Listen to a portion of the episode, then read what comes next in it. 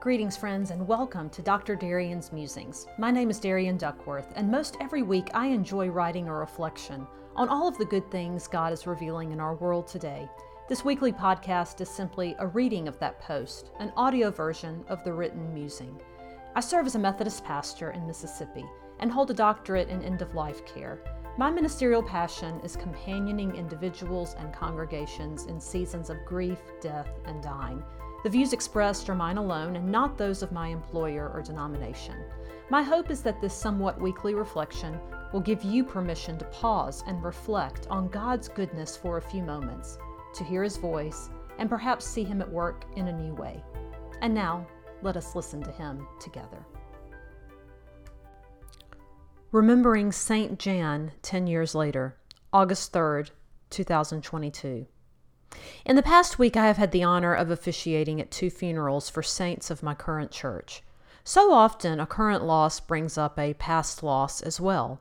On the second day of August, as I was wrapping up the more recent of those two services, I felt a sadness, an awareness of someone else who had joined the communion of saints in years past.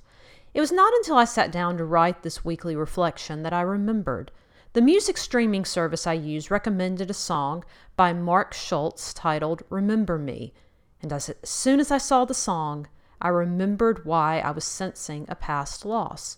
Not a lingering grief, simply an, simply an awareness of missing someone. You see, Jan died ten years ago this month. Jan served as both daycare director and church secretary in my first appointment, two job titles that automatically qualified her for sainthood. As I listened to the song and reflected on her, I searched for the eulogy I wrote for her funeral and found it. Saints are not simply images of long ago people with halos around their heads. Saints shine the light of Christ in everyday, ordinary work. For the saints we've lost recently or ten years ago or longer ago than that, let us give thanks today. And I hope you enjoy getting to know Jan a little better in this piece from the archives, originally published on August the twenty-second, two thousand twelve. How can we summarize the impact of one person's life in a few minutes? How can one voice adequately describe our memories of one person?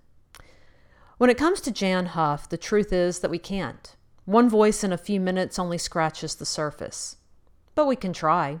What we can do is to remember the ways that Jesus lived in her. If there were one word that could describe Jan's calling, I think it would be caretaker. She not only took care of her family, but she also made a career of taking care of children. Our offices were about ten steps apart, and when she was directing the daycare, I frequently heard children coming and going from her office. But I always knew when one of Nana's angels, her grandchildren, had come in. Her voice went up about an octave. Then she had some vari- she said some variation of the following. "Do not climb on the desk." I said, "No, do not climb. Do not." "Oh, okay, you're on the desk. Well, just don't fall." Or, "Stay in here. Do not run to Pastor Darian's office. Sit down. Sit. Oh, well." Then one of the grandchildren would appear in my office. I truly miss those impromptu visits. She lived into her calling as a grandmother by letting those kids do anything they wanted to do. However, there was one image of Jan the caretaker that stood out most to me. About four years ago, a little boy on his first day at the daycare was crying. None of the teachers could calm him down, so they brought him to Jan's office. The crying softened, and I walked over to see what was going on. I found Jan sitting at the desk, surrounded by financial statements and church bulletins, and on her lap was the little boy. She was cradling him, holding him closely, and saying, "It'll be okay. Don't be scared. It will be okay." I remember looking at her and thinking, this is exactly what the church is supposed to be. Holding one another when we're scared, comforting one another in pain, cradling each other in love. As the church secretary, her care extended beyond little children to big children, also known as the members of Grace United Methodist Church.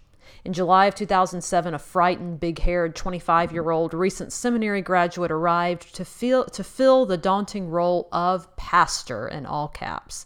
For my first week in the office, I was in and out of her office constantly, asking questions. How do we do this? What was I supposed to do with this information? It would have been so easy for her to just give me an answer or to fix the problem. Instead, she told me each time, You're in charge. That's your job. You're the pastor. Before long, my questions ceased. She believed in me before I believed in myself, and encouraged me in my calling as she lived into her own. The last time I saw Jan was two months ago. I was preparing to move, and she, not surprisingly, had a gift for me. It was a bottle of air freshener for my new home. This past Sunday, when I found out she had moved to her new home with our Lord, I sprayed some of it. The mist vanished, but a beautiful fragrance remained. Even though I couldn't see the mist, I was surrounded by its beauty. In the same way, we no longer see our friend, mother, grandmother, wife, daughter, and sister, but the memory of her is an aroma of love. Saint Paul wrote to the church at Ephesus, "Live in love as Christ loved you and gave himself as a fragrant offering." A fragrant offering, a life that loved as Christ loved. May the same be said of each of us as we go forward in this life, that we too are fragrant offerings of Christ Jesus, who lives and reigns with the Father and the Holy Spirit now and forever. Amen.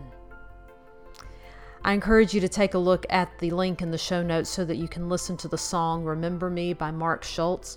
The week before Jan died, I happened upon that song, and it's been a gift to me ever since. I'm so glad that it came across my path again this week. Of course, the song is asking us to remember Jesus, but I can't help but remember how I saw Jesus in saints like Jan, too.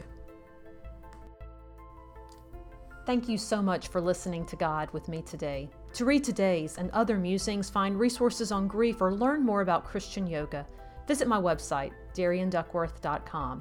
You can find that link in the show notes, as well as a link to music by Julius H., who composed the original music you're hearing on this podcast.